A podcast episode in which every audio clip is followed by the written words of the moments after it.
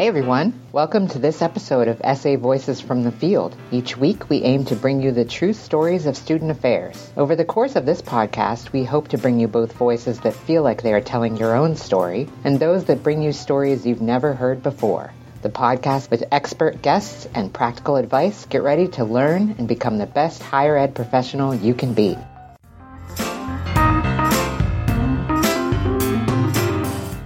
Welcome to Student Affairs Voices from the Field. I am your host, Dr. Corliss Bennett, and I'm so happy to have you here. This podcast is sponsored by NASPA. Today, we have another exciting topic. We have two guests today, so we have double the trouble today. We have Erik Sorensen and Sasha Masoomi from the Miami University of Ohio. How are you guys doing today? Good, thanks. Great. Good to have you. Before we dive into the topic, I want to hear more about what you each do at your prospective institution at Miami U of Ohio and a little bit about the institution for our listeners. Absolutely. So my name is Sasha Masoomi. I currently serve as one of the assistant directors of residence life at Miami University in Oxford, Ohio. This is my fourth year at Miami. As part of my role, we have a campus about 8,500 students or so on campus, and I oversee just over 2,000 of those students. And we have 36 halls within our inventory, and I oversee three areas of campus, one of which has a lot of our sorority communities, our sorority LLC. I have another cluster of halls that are first-year students, and then another cluster of halls that house some of our upper-class, non-affiliated, non-Greek students at Miami. And in addition to my role as a supervisor of those areas, I also oversee our professional staff training and development, which is a great opportunity to train our staffs on a lot of issues. It's also a great way to learn a little bit more about what our live-in new professional staff are dealing with and helping them try to overcome some of the common issues they experience while having a live-in position. Erik. I'm also an assistant director, and as Sasha mentioned, we each supervise a team in an area. So a big part of our job is supervising our professional staff in the halls. In terms of thinking about Miami University as an institution, we are a rural institution. We're out in the middle of cornfields. It's funny because when folks will visit us, sometimes they'll say, I'm driving up to this place, getting closer. My GPS says I'm getting close, and there's nothing here. Like, what am I going to end up at? All of a sudden, our beautiful institution emerges from the hills. So we're very rural here, but we do love it here on our Oxford campus. The campus where we work is our largest campus, about 17,000 undergraduate students. And we do have regional campuses, both in Hamilton and Middleton, surrounding areas. So we do work with those a little bit too, but our work is primarily here on the Oxford campus. We are a primarily white institution. We do see we are known as a public Ivy, so our institution does have a reputation of quality education, which is good, but with that comes what we've learned in working here is sometimes some of our students are navigating some unexamined privilege. So while that's challenging at times, and for some of our students really challenging, we get an opportunity to really work with students as they do some real meaningful development through their lives. So that's a little bit about us. And then Erik and I are both involved with ACUHO-I, so we wanted to shout out a little bit about that, but also some knowledge communities within NASPA. And so it's great to have the opportunity to do this podcast today and talk with a larger community. Great. Now, when you say you're involved with the KCs, which ones are you involved with?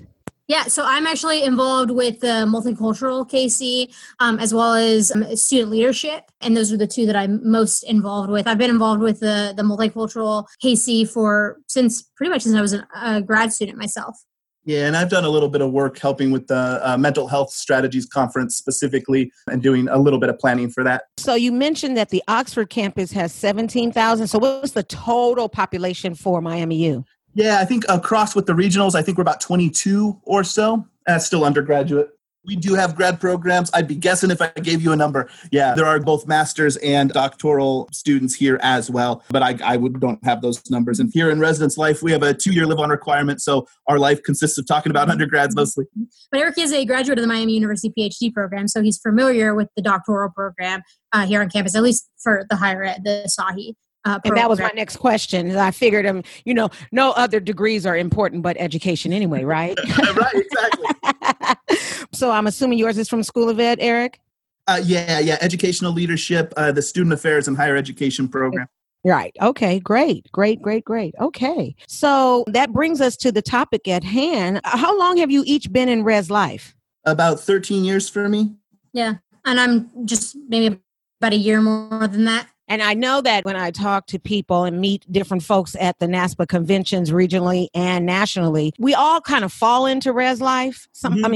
Fall into student affairs. Sure. And the main, I would say, corridor, direct approach usually is through residential life.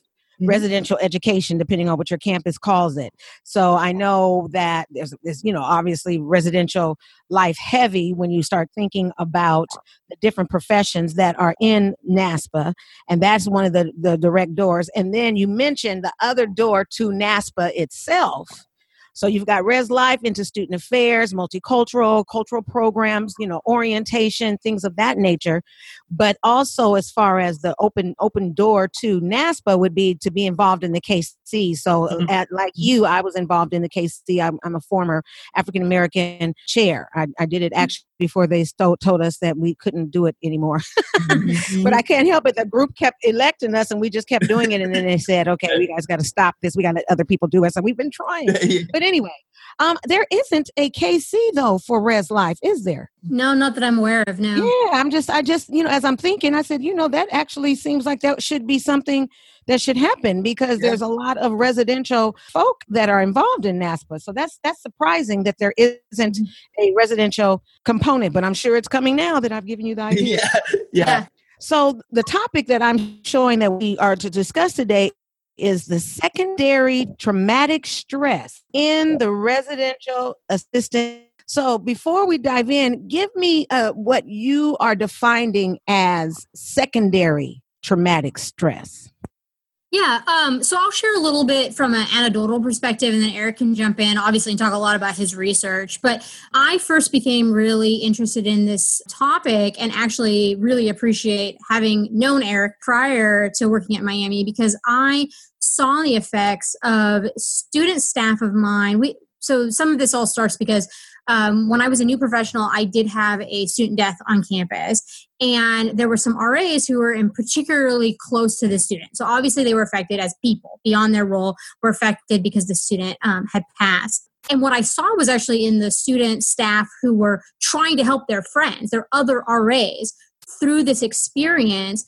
A lot of them experienced a lot of fatigue, a lot of burnout, a lot of feelings that they didn't know how to help or that they emotionally were being affected by just trying to help their friend. And then I also, the following year, I had a situation in which I had a student who had multiple attempts. And the RA of that community felt like the resident was being a little dependent on them, that they were using language that made the RA feel like they were the only thing that was helping the student sort of stay alive. And that RA ultimately decided that what was best for her own mental health was to step away from the role. And she left the role. And me being a young professional at the time, I didn't have words to describe what this was, what I was seeing in my staff, but also what I was seeing in myself. And I've known Eric since I was an undergraduate. Eric and I went to Oregon State University, go Beavs, together. And Eric at the time was actually in his master's program for counseling education. And across the country, we were at opposite sides of the nation. Eric was in Georgia at the time. And I reached out to Eric and I said, this is what I'm feeling. This is what I'm seeing. I don't have words to describe this. This is not what I learned in my program, my higher ed program. I also have a business background. I have an MBA, and I just didn't have words to describe this. And as I was talking to Eric about it, I don't know if the term came up, but he was able to describe other helping professions that had experienced some of these phenomenons and was really helping to put words to what not only my staff is experiencing that I didn't know how to provide them that supervisor support, but in some ways I was experiencing myself where I wasn't experiencing the trauma firsthand, but I was definitely feeling some almost, numbing effect of dealing with crisis that other students are experiencing, trauma that other students are experiencing. And myself, I wasn't able to tap into my own emotions during those moments. And so as a brand new professional, I was experiencing some of this and I just didn't have words to describe it. And thanks in part, honestly, to knowing Eric and the educational background he has, he was able to put some words into that. And I think those words would be in defining it. Sasha's really described it, but it's this stress that, in this case, thinking about resident assistants, that an RA would experience when they're helping someone. And so you help someone through a traumatic experience that they're having, and then some stress comes onto you as a byproduct of that. You'll see in the literature, people will use the terms compassion fatigue, vicarious trauma. Typically, they mean the same thing when people use them. They are somewhat used interchangeably in literature. I think there are some nuanced differences. And so when we look at secondary traumatic stress, because it sounds pretty intense and dramatic, and I think it can be, but it's not always. It doesn't have to be cumulative. It can be one instance in which you just feel very stressed after a situation where you've helped someone. There's also literature to suggest that sometimes even knowing about a traumatic situation on your campus can help increase these feelings of secondary traumatic stress. So basically, it's a type of stress that comes vicariously by knowing about or assisting someone with a stressful situation. And, you know, not only RAs, but we as staff are dealing with it as well. Any kind of death is traumatic. And then when it's a student that, you know, as I've experienced that myself, as staff people, as administrators, we almost have to compartmentalize our feelings to do our jobs as far as for you helping your staff teams, as far as the RAs. I'm not sure if you have RDs that you supervise who also supervise the RAs. But either way, it is very difficult because we have feelings too. Yes. And it's very hard to compartmentalize these feelings I hate to say to act like it's not bothering us, but we have to be strong for them. Yep. Absolutely. And this is one of the main reasons why this has been such a passion area, I know, for myself. And like I said, I mean, a lot of my own experiences are those anecdotal things where I am very empathetic as a person, as a supervisor. I am hands-on, and that's just my nature. And when working with these staff, and like I said early in my career talking about RAs, what was hard for me was wanting to be there for them, but also trying to figure out what that meant for me. And many a times, absolutely, I would say I put aside my own feelings in order to be there for those students and for those staff. And it took me years before I was able to really understand what that meant and I had great supervisors, let me be clear, but to even be able to ask for what supervisor support would have looked like in those moments. And now, supervisor of professional staff, it is vital, important that I not only focus on how do I provide the right support to my staff, but that I then talk about this in professional spheres. And so I try to talk a lot about this through organizations that I've been involved in. I've had the wonderful opportunity recently to be a faculty member for a program through ACUHO-I called Stars College, which takes undergraduate students who are thinking about going into the field. And while I love talking about careers and student affairs and why people should think about going into the field, I also think it's vital and a disservice if we don't talk to our young students who are thinking about this as a field and a profession about the toll that it can have on them. And so I've actually presented to STAR students around secondary traumatic stress and what are some factors that contribute to it? What can you do to mitigate the effect? Because I think it's really important. And that's why I'm appreciative of the opportunity today to talk on this podcast, because I think destigmatizing it, talking about the fact that this is a phenomenon that our student staff are experiencing, that we need to support them through, and then our professional staff are experiencing. Because just earlier today, I read an article where someone was talking about leaving the field, and that part of it was for their own mental health, and that the role, and they were referencing being a resident assistant, that they were dreading that 3 a.m. phone call and that responding. And I think, you know, one thing that we talk a little bit about, and Eric could elaborate a lot more, but not only is there compassion fatigue, but there's this phenomenon called compassion satisfaction. And this idea that the satisfaction you get in your role, right? Doctors, ER doctors know that they're going to lose more patients than they're probably going to save.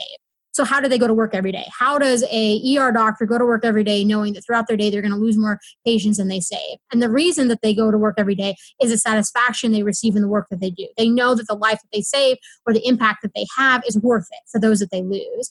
And so how are we helping our staff find their satisfaction in the work they do and be okay when they admit to themselves and to their supervisors that the fatigue they're experiencing does not outweigh the satisfaction they're feeling in this moment? So I think it's really important that we talk about this, and we talk about this early in people's careers, and we talk about this before people go into the field. And then we as supervisors, mid-level, senior level professionals, talk about the supervisor support we can provide to our staff.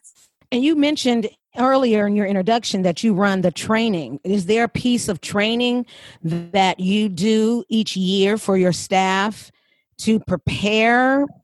I mean, not that we can ever prepare, but at least prepare. I mean, I don't even think of another word, really.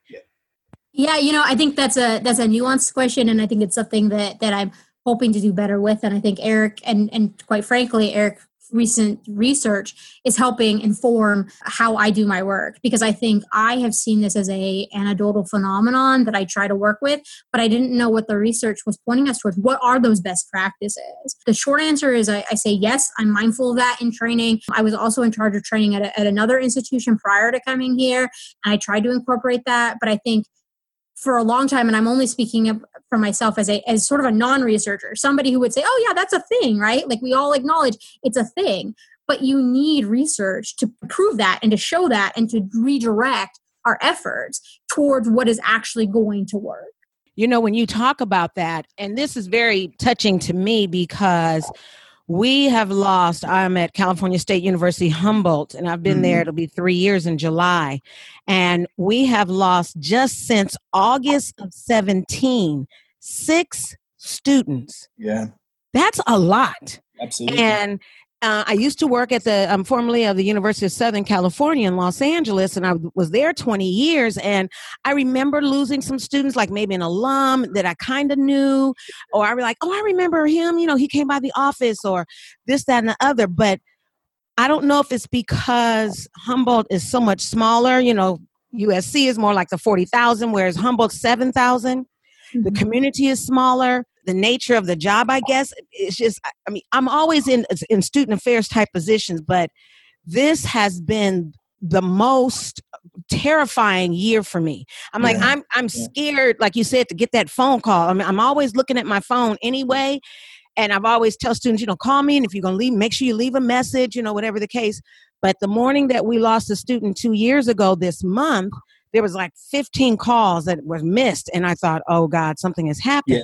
Yeah. But what's missing, which I'd like to hear about from your research, Eric, is that we don't even do it as a staff. Like, everybody works at an institution and there's going to be a suicide at some point. I hate to say it like that. There's going to be a suicide. There's going to be someone who loses their life in an accident over spring break or over Christmas, the holiday.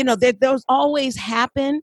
And we can't stop that. But, now that I think about when you were saying, Sasha, there isn't any kind of training even for us. Even as an administrator, we just don't talk about it.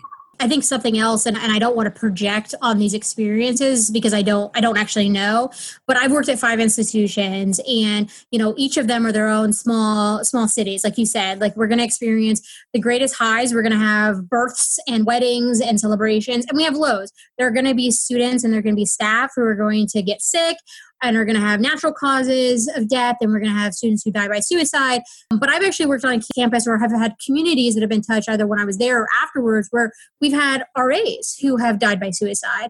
I have known student affairs professionals who have died by suicide, and the impact that that has on their colleagues of saying, like, we are ingrained to be putting that smile on our faces and going to day and focusing on student first. Right. That's a big part of it. I mean, when I have seen campuses that have lost resident assistants, I wonder where, or have had attempts by resident assistants, I don't want to pretend like I know everything that went into that student's life, or a professional staff member who has died by suicide. But knowing that I've had communities touched by that makes this even more important. And I think the training really is vital, or the best practices really are vital. I think exactly what you're saying is so important. And even when I started this research and I was interested in looking at RAs and exploring this from their perspective, I was thinking, what can we do in RA training? What can we do for our professional staff to help support the RAs? Fully understanding also that we are experiencing this too. So you're exactly right. Some of the things that I found as important factors for RAs, which I believe would be important factors for us as professionals as well, is the talking about it, is getting support. Sasha's mentioned supervisory support several times, and that was absolutely the most key factor in the factors that I looked at in terms of lowering this risk of secondary traumatic stress. And very well, that might be something that people hear and say, well, intuitively, of course, that makes sense. But I think to have the research to support that and to see how significant of a difference that made. And interestingly enough, I used a supportive supervisory scale to measure what supportive supervision was in this example, but it was the RAs who were taking that and giving us their information such that it was their perception of a supportive supervisor. I didn't actually go to their supervisor and say, are you engaging in supportive behaviors? It was literally the RA thinking their supervisor was supportive of them, both personally, professionally, would talk to them when a serious or stressful incident occurred, kept them in the loop about changes to the department and things happening outside of their position. All that kind of stuff contributed to really help mitigate some of these symptoms of secondary traumatic stress. And I would think that's going to be true for us as well. So how do we make this a conversation where we know not only are we training people to be really supportive in their supervision, which of course many of us are, but it's so key. We have to make sure that that's there, and that we're having conversations and grieving together when these really difficult situations occur. We have a death on campus, et cetera. So what would be maybe one or two things that you guys have done with your RAs when this has happened? Mm-hmm. Yeah, absolutely. So a couple things, I think having individual conversations, making sure that we're talking to those affected, getting them together as a group, getting counselors in the space, which I know is a common practice for many, but some of it is just conversation that does help. Some of that debrief. I did another brief study in one of my classes where I talked to student affairs professionals about, tell me about a really difficult situation you dealt with and how you managed that. And I did interviews, and folks all said so some of them really were able to work through it successfully, some weren't. And the biggest difference was who talked to them, if at all. Some of them would say, yeah, this thing happened. Maybe I had a student attempt suicide in my corridor while I was an RA, and no one ever talked to me about it. They just sort of were like, hey, good job. Thanks for doing that. And we moved on with our lives. And people would be talking about that 10 years later and saying, you know, I still remember that. And that just, I didn't get the support I needed. So those conversations, while they may feel like the obvious thing that we should do, we need to make sure that we're doing. The other thing that I did with my professional staff, as that example that you brought up, was so one of the measures that I used to explore secondary traumatic stress, what I used to actually measure it, I did that with all of my professional staff, and some of them looked at it with their RAs, where they actually filled it out outside of any traumatic incident directly, but just to say, generally, where are you falling in terms of secondary traumatic stress, burnout, compassion, satisfaction. And I met individually with each of them to talk through it. And I found that to be really eye-opening and meaningful for the staff, for them to see where they fell on this scale. And then we were able to look through the scale and say, hey, what questions did you answer such that you got such a high score or such a low score? And it really seemed to be something meaningful for them. So I think similarly, that's something you could utilize in a crisis situation to explore that further. And it opens up conversation a little differently. Yeah, and I've also used one of the measures, the ProQOL, both with student staff, professional staff, and then, like I said, with Stars College students. And then we've talked about those results, where their compassion fatigue is, or where their compassion satisfaction is, and having that conversation. I also think talking to people who maybe I'm trying to use the right term, but basically they have the proclivity to possibly be affected by this stronger than others, what that looks like for them. And that doesn't mean you are not capable of being in this role. So sometimes when people take some of these assessments outside of an actual traumatic situation, if you're just taking it from a baseline and they find out that they have a extra sensitivity to this, they think, oh, well, then I'm not made for this role. And that's just not true. It's about talking about how do you, before the emergency, before the 3 a.m. phone call, how do you talk about your needs? How do you assess your needs? How do you know when you need a moment? Having those sort of conversations. And so I think, honestly, a lot of this starts with destigmatizing. And I don't think that I've done anything revolutionary by talking to the STAR students about it, but I've had multiple of them come up to me afterwards or contact me later, ask if I'll present to their entire department. because this is just a topic that we just are not talking enough about, and they want to talk about it more. And so, and it's a simple, assessment called the ProQOL that's available online that people can take, and then have dialogues about the results.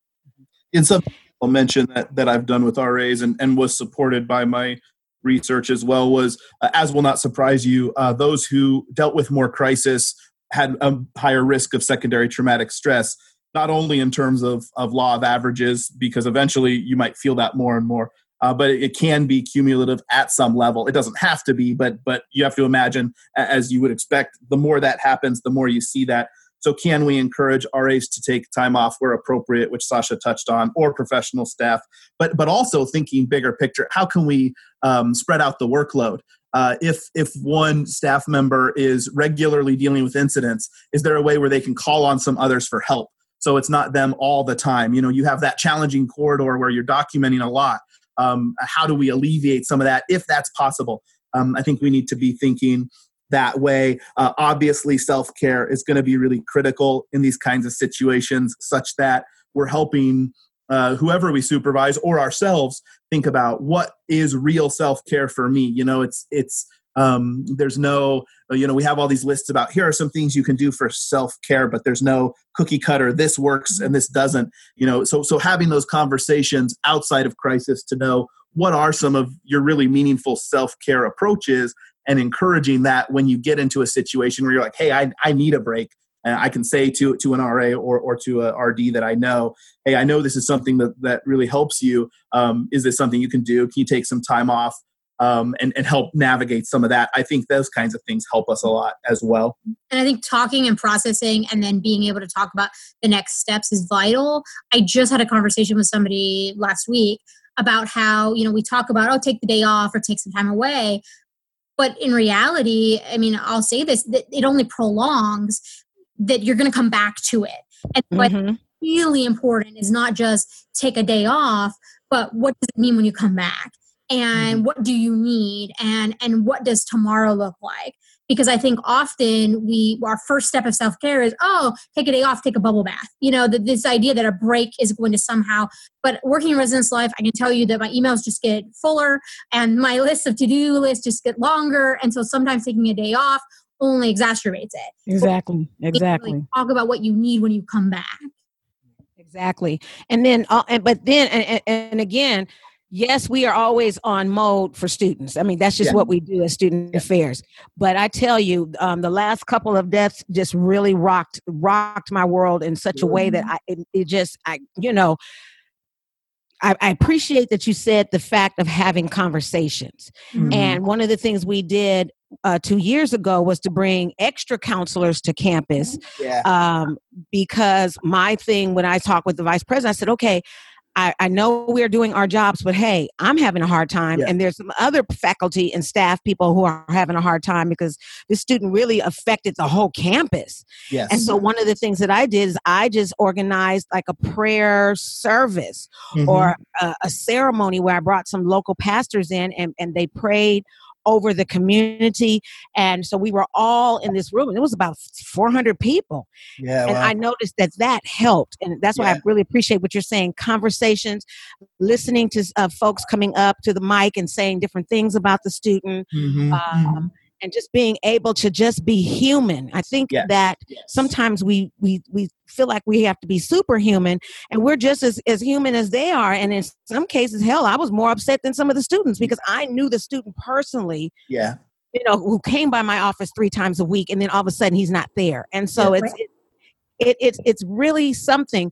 When you do the training, Sasha, and as we're wrapping up, I'm looking at my little timer because this is a deep subject, and I think. Something needs to be created. I don't know if it's out there. Maybe that's what you started to do, Eric, but I think there needs to be something that's created as just an administrative training, a campus, something so that when it does happen, it doesn't snatch you by surprise. That is one of my goals. And one of the reasons why I wanted to jump at the opportunity even to start this dialogue, because that's what I'm looking for next. Again, I appreciate my colleague here because I had feelings and I had observations, and he helped to bring words and definitions to it. And now that we have that data, the next step is, and what do we do about it? Because I think we are doing a disservice if we say, oh, this is an issue that affects a large percentage of our staff. Well, it's just the way that it's always been. We need to do better. We need to help figure out a way to train our staff. We need to figure out a way to have response mechanisms in order to help, again, mitigate some of these factors. And I think that's something that, I mean, I know speaking for myself, but I've had many conversations with Dr. Sorensen, figuring out what those next steps are for sure. Eric and I are presenting this summer at ACUHO-I on this topic, but also we're bringing in a former supervisee of my own who experienced something in her communities this year at another institution. And she reached out to me to say, you know, these are my feelings. This is what I'm experiencing. This is what I want to try to help shape and teach and train my staff. And I said, you know, we should bring this to a larger audience, and pulling Eric in as well and using some of his research, we should bring this to a larger audience about what are those next steps. We've acknowledged that it's a problem. Now, what do we do about it? Absolutely. And a quick question, because we are definitely running out of time, and I hate this, but when you do your training, do you also bring in the counseling staff, Sasha, when you said you do your training with your staff? Yeah. So one thing I will absolutely plug for Miami University that I really appreciate, and I've actually had the opportunity to present at NASPA with, we have a liaison from the counseling center that are assigned to each team. So as a supervisor, I oversee some areas of campus, and I have a team of 9 people that I directly supervise, full-time professional and graduate staff.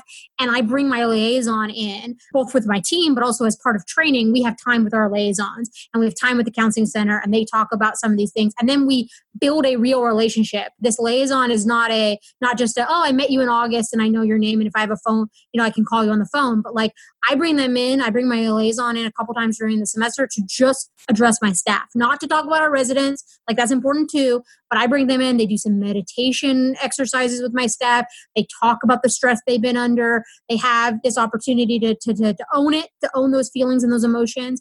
And then I encourage my staff to bring our liaison into their team meetings, their RA staff meetings, to do similar things. Yes, they're a great resource when we have a student of concern, that we have a direct contact, but I also want to emphasize the idea that they can be there for us as well.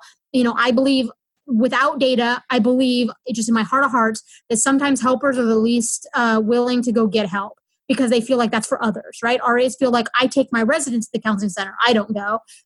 Full-time professional staff say the same. And so I want to bring that to them. And so I incorporate it into our larger departmental training, but I also bring them into my team. And I call my liaison up myself and process through, you know, feelings that I'm having. And I was very lucky to have the opportunity to present at NASPA, where we brought in one of the liaisons to talk about that relationship. And I think it's not unique to Miami, but it is unique from my lived experience at institutions. It's the first place I've worked that's had this direct emphasis. I'm not sure if you've presented recently, because I couldn't make the last big conference, but I appreciate you and Eric maybe coming and doing something nationally with the next conference or whatever the case may be, where we as administrators and staff can really come together so that we can learn best practices. Because I know when we had the big campus shooting thing in Virginia years ago, that we've talked about it on that scale. But I don't recall, now I could be there because maybe I'm more sensitive to it now because in the last 2 years of things happening,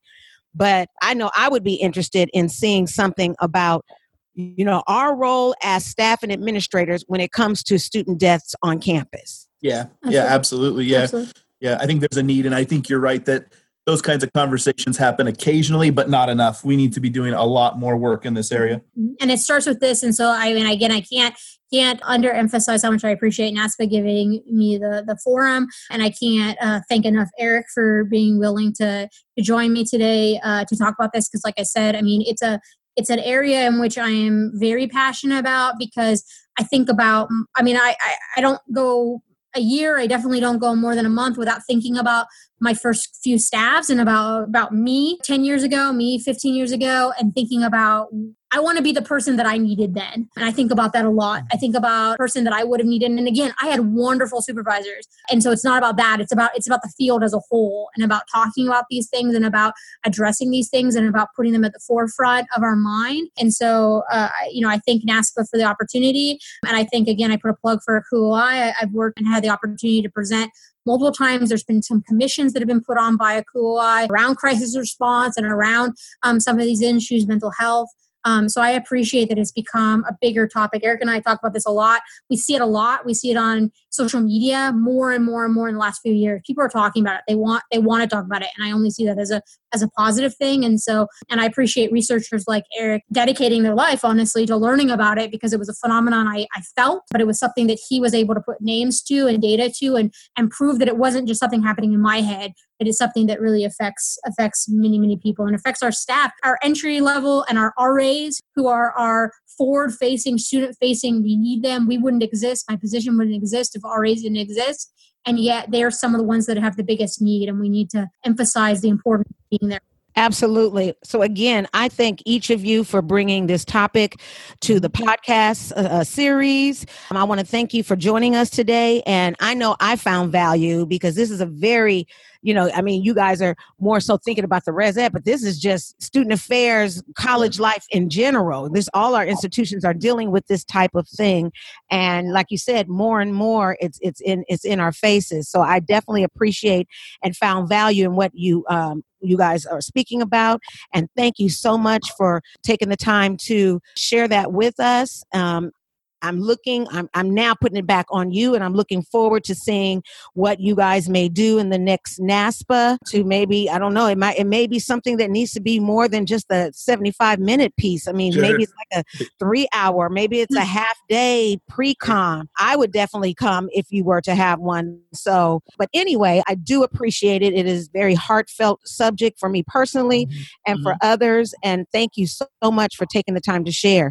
Please look forward to future podcasts, and I'm hoping that Eric and Sasha will tell their colleagues to go on the NASPA.org website and just type in podcasts, and you will see where there's a release of several thus far. So what you have to say is important. So if you're listening to my voice right now, think of a topic, go on the website. There is a button where you can press, I have an idea for a show, and we will make it happen. Thank you again, and please continue having a great day or evening.